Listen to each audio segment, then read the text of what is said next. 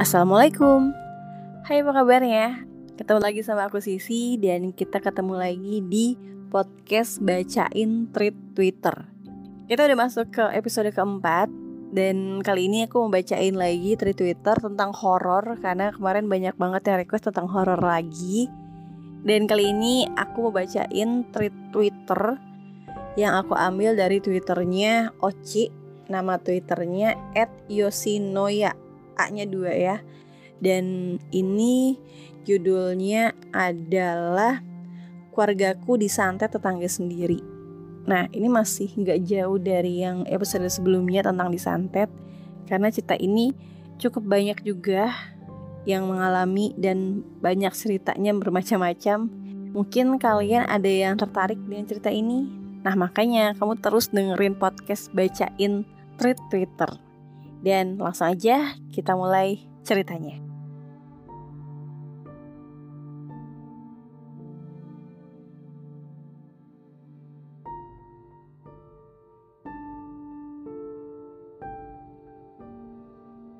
Oke okay guys, ini cerita fakta dari salah satu temen gue. Jadi nanti nama-namanya bakal disamarin ya.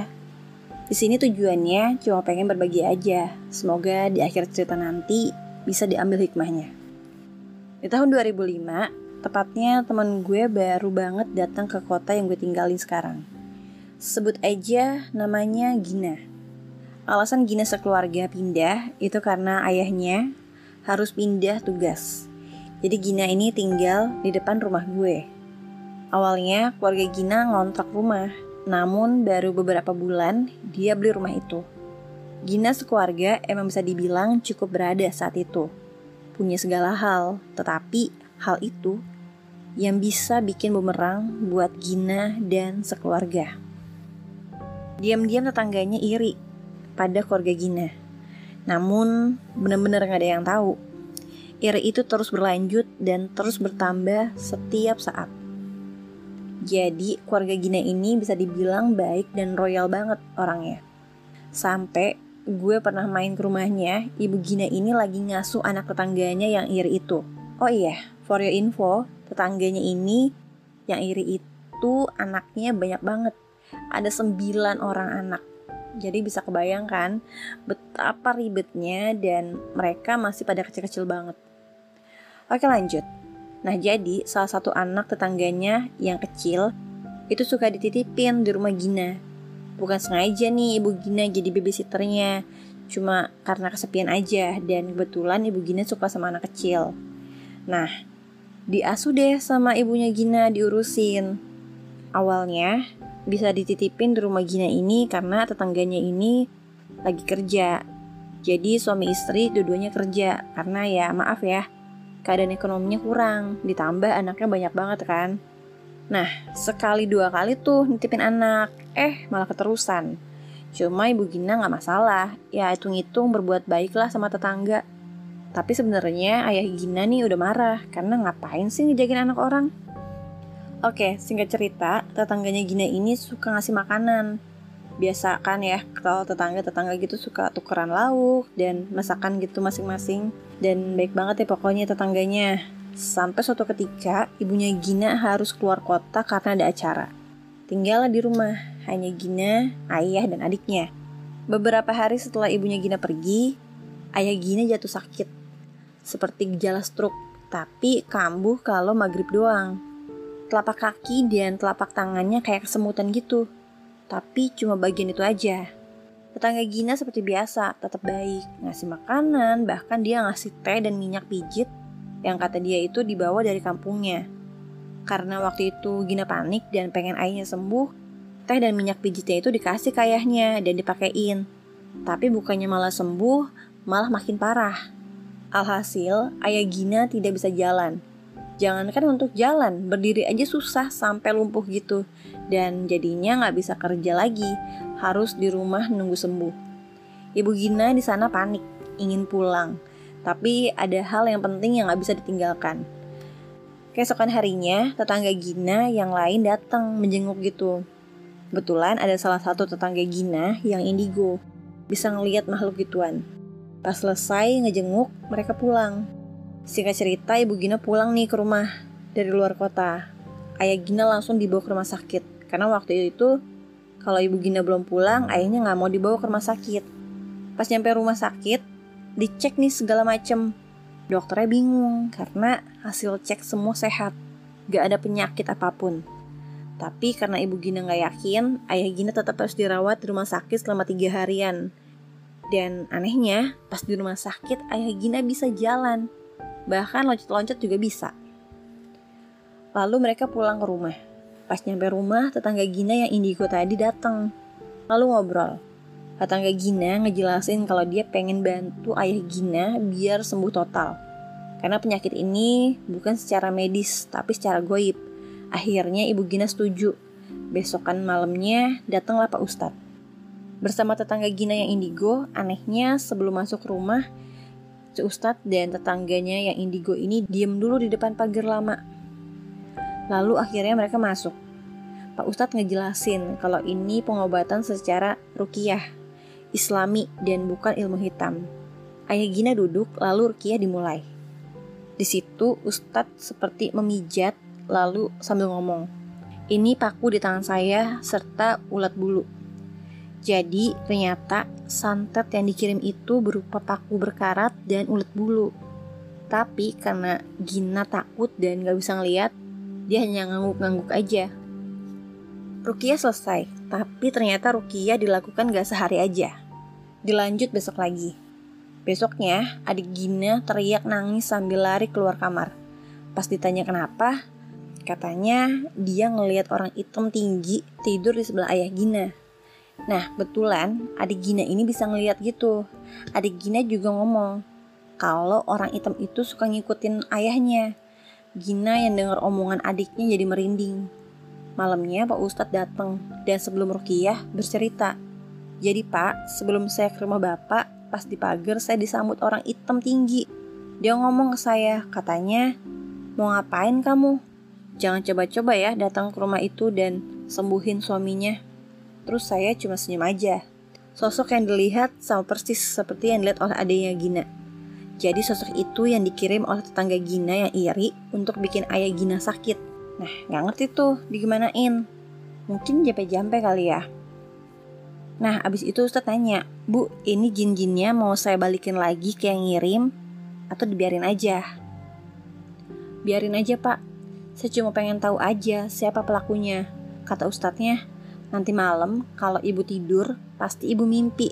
Nah di situ ada orang yang bikin keluarga ibu jadi begini. Terus ibu Gina mengangguk ngerti. Setelah selesai rukiah, Ustadz ngobrol sama keluarga Gina. Ustadz ngejelasin, jadi santetnya ini ditaruh di bunga yang merambat. Nah makanya awalnya yang kena itu jari-jari kaki dan tangan. Tapi lama-kelamaan bisa merambat ke telapak dan kalau nggak disembuhin, bakal merambat ke seluruh badan. Ustadz juga ngomong kalau ini awalnya mau dikirim untuk Ibu Gina. Tapi Ibu Gina ini punya penjaga. Penjaganya itu kakek yang pakai sorban putih suka mondar mandir di depan rumah Ibu Gina. Ternyata kakek ini buyutnya Ibu Gina. Emang katanya keluarga Ibu Gina ini punya penjaga. Oh iya, sosok hitam ini suka nungguin di depan pagar. Jadi setiap ada orang yang datang ke rumah Gina atau lewat suka digangguin oleh sosok hitam itu. Nah, terus sosok hitam itu suka ngikutin ke mana aja ayah Gina pergi. Setelah selesai cerita, Ustadz pamit pulang. Tapi beberapa menit kemudian, Ustadz balik lagi. Keluarga Gina heran kan, lalu bertanya, Kenapa pak? Ada yang ketinggalan? Ustadz senyum dan menjawab, Tadi saya ketemu sama cewek bu di luar, ibu-ibu, sekitar usia 40-an lah, pakai kain ditutup asal. Sepertinya ngedengerin pembicaraan kita bu. Terus karena dia kaget saya ngeliat, dia lari pergi keluar. Ibu Gina jadi mikir siapa ya? Lalu Pak Ustadz berpamitan pulang. Keesokan harinya Ibu Gina cerita ke keluarganya kalau dia semalam mimpi. Jadi di mimpi itu dia ketemu sama tetangganya yang iri itu. Jadi mereka berada di bangunan tapi dibatasin kaca yang burem banget. Ibu Gina itu tahu kalau cewek itu tetangganya yang iri itu walaupun kacanya sangat burem. Lalu Bu Gina menelpon Pak Ustadz dan menceritakan semuanya. Pak Ustadz tertawa kecil dan bilang, Iya bu, itu pelakunya. Sekarang kan ibu udah tahu. Menurut saya alangkah baiknya ibu jangan dendam. Biarkan aja bu, nanti dibalas kok sama Allah Subhanahu Wa Taala. Ibu Gina menyetujui perkataan Pak Ustadz. Lalu setelah Rukiah selesai dan prosesnya, Ayah Gina bisa berdiri dan kembali berjalan seperti biasa. Mulai masuk kerja dan sembuh. Tangan dan kakinya masih terasa sakit seperti kesemutan. Cuma udah rada lumayan lah. Karena Ayah Gina sakit waktu itu, ada beberapa kejadian yang nggak sempat gue ceritain. Nah sebenarnya keluarga Gina ini udah berobat ke sana kemari juga dan udah ngeluarin uang banyak, tapi ayah Gina tetap nggak bisa sembuh dan cara rukiah terakhir inilah yang bisa sembuh. Setelah kejadian itu, ibu Gina penasaran sama perkataan Ustadz. Bunga merambat, dicarilah sekitar pekarangan rumah. Temulah bunganya. Jadi, ibu Gina pernah menanam pohon sirih merah dan ternyata sirih merahnya mati. Bener-bener udah kering gitu. Lalu Ibu Gina membuang sirih itu dan menelpon Pak Ustadz. Pak Ustadz membenarkan kalau emang santet itu ditaruh di pohon sirih sejak lama. Cuma baru kena karena keluarga Gina sebenarnya ada yang ngejagain. Singkat cerita, setelah beberapa bulan sejak kejadian itu, waktu maghrib tepatnya, ayah Gina tiba-tiba ingin membuka pintu. Padahal harusnya pamali, kalau kata orang Sunda mah. Pas dibuka, ada salah satu anak dari tetangga yang iri itu lagi ngorek-ngorek tanah di salah satu pot bunga ibu Gina. Pas ayah Gina manggil, Heh ngapain kamu? Dia kaget terus bilang, minta tanah pak, sambil pergi gitu aja. Setelah dia pergi, ayah Gina langsung ngecek, takutnya ada yang ditaruh. Dan ternyata pas dicek, gak ada. Lalu keluarga Gina menelpon kembali ke Pak Ustadz. Ustadz itu bilang kalau misalnya tetangganya itu ingin mencoba lagi niat jahatnya. Cuma karena ketahuan jadi nggak sempet. Terus Pak Ustadz nyaranin buat magerin rumah Gina secara goib. Katanya biar santet-santetnya nggak bisa masuk. Nah setelah kejadian itu, tetangga Gina yang iri itu jadi malu untuk sekedar bertegur sapa atau melihat muka keluarga Gina aja nggak berani. Sering nunduk kalau ketemu. Dan for your info, rumah Gina ini sebelahan banget sama tetangganya yang iri itu. Dan setiap malam Jumat tetangganya suka bakar kemenyan di area luar rumahnya. Jadi suka kecium gitu guys. Beberapa orang indigo suka datang ke rumah Gina selalu bilang, tetangganya itu ternyata memelihara sendiri jinnya, jadi nggak pakai dukun. Dan dia juga udah nyantet beberapa orang sekitar rumahnya dengan motif yang sama, yaitu iri. Semua rata-rata dibikin sakit, terus nggak bisa kerja dan nyari uang. Alhasil hidupnya jadi susah jadi ya biar samaan gitu kali ya kayak dia. Dan sampai sekarang gue juga sering nanya sama ibu gue. Hidup tetangga yang iri itu masih sama katanya, masih susah. Mungkin karma ya, udah jahatin orang-orang. Oh iya, dan sempet juga nih salah satu anak tetangga yang iri itu meninggal dunia karena kecelakaan. Kata orang-orang sih, itu faktor peliharaan dia, jadi makan korban gitu. Nah anaknya nih yang kena, ini juga katanya ya guys ya. Beberapa warga juga banyak yang udah tahu kalau misalnya mereka ini suka mainan yang gaib-gaib gitu. Jadi pada aware gitulah sama mereka. Sekarang kondisi keluarga Gina udah balik lagi seperti semula. Ini juga jadi pelajaran nih untuk kita semua. Untuk lebih taat ibadah lagi. Karena Gina bilang juga waktu itu, emang keluarganya lagi kurang gitu ibadahnya. Terus harus lebih hati-hati lagi sama orang lain. Karena kita nggak tahu isi hati orang lain.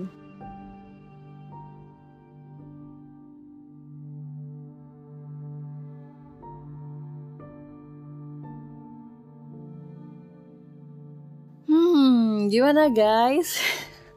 Ceritanya cukup serem juga. Ini kalau saya terjadi di keluarga kita itu amit-amit banget ya. Jangan sampai deh kita dijauhkan dari orang-orang yang berniat iri, berbuat jahat, apalagi nyantet gitu ya guys. Jadi keterusan ngomongnya guys. Jadi ini tulisannya karena di twitternya dia bikin twitternya pakai guys guys gitu. Jadi ya gue ngikutin karena ngikutin sesuai tulisan aslinya gitu. Oke, okay, dan kalau misalnya hikmah yang bisa kita ambil apa ya? Sebenarnya Ibu Gina ini, warga Gina ini bukan orang yang sombong, yang suka memperlihatkan hartanya gitu kayaknya ya. Orang dititip anak tetangganya aja diurusin gitu kan. Tapi mungkin ini udah penyakit hati sih ya. Kita nggak ada yang tahu orang yang dekat sama kita, tetangga kita yang kayaknya baik banget suka ngasih makanan, suka perhatian. Ternyata dia menyimpan sesuatu gitu ya. Jadi intinya kita jangan pernah lelah untuk berbuat baik, walaupun kadang orang mengartikannya berbeda-beda ya. Tapi mudah-mudahan kita dijauhkan dari orang-orang yang seperti itu. Nah, tapi pelajarannya kita harus lebih waspada. Jangan terlalu polos mungkin melihat orang, wah ini orang baik semua. Karena bisa jadi di antara mereka ada yang berniat buruk atau ada perasaan yang tidak suka sama kita. Jadi kita harus lebih hati-hati aja. Oke? Okay? Dan makasih udah dengerin podcast bacain tweet Twitter. Dan untuk kamu yang masih penasaran sama ceritanya pengen baca langsung bisa mampir ke Instagram aku judul eh judulnya. Nama Instagramnya yaitu bacain underscore tweet Twitter. Dan di sana juga udah ada beberapa episode yang udah aku posting sebelumnya. Jadi kamu kalau mau dapat info terbaru tentang podcast ini dan juga tentang cerita-cerita yang aku bacain bisa langsung cek di sana. Oke, okay, semoga hari Anda menyenangkan dan aku Sisi pamit sampai jumpa.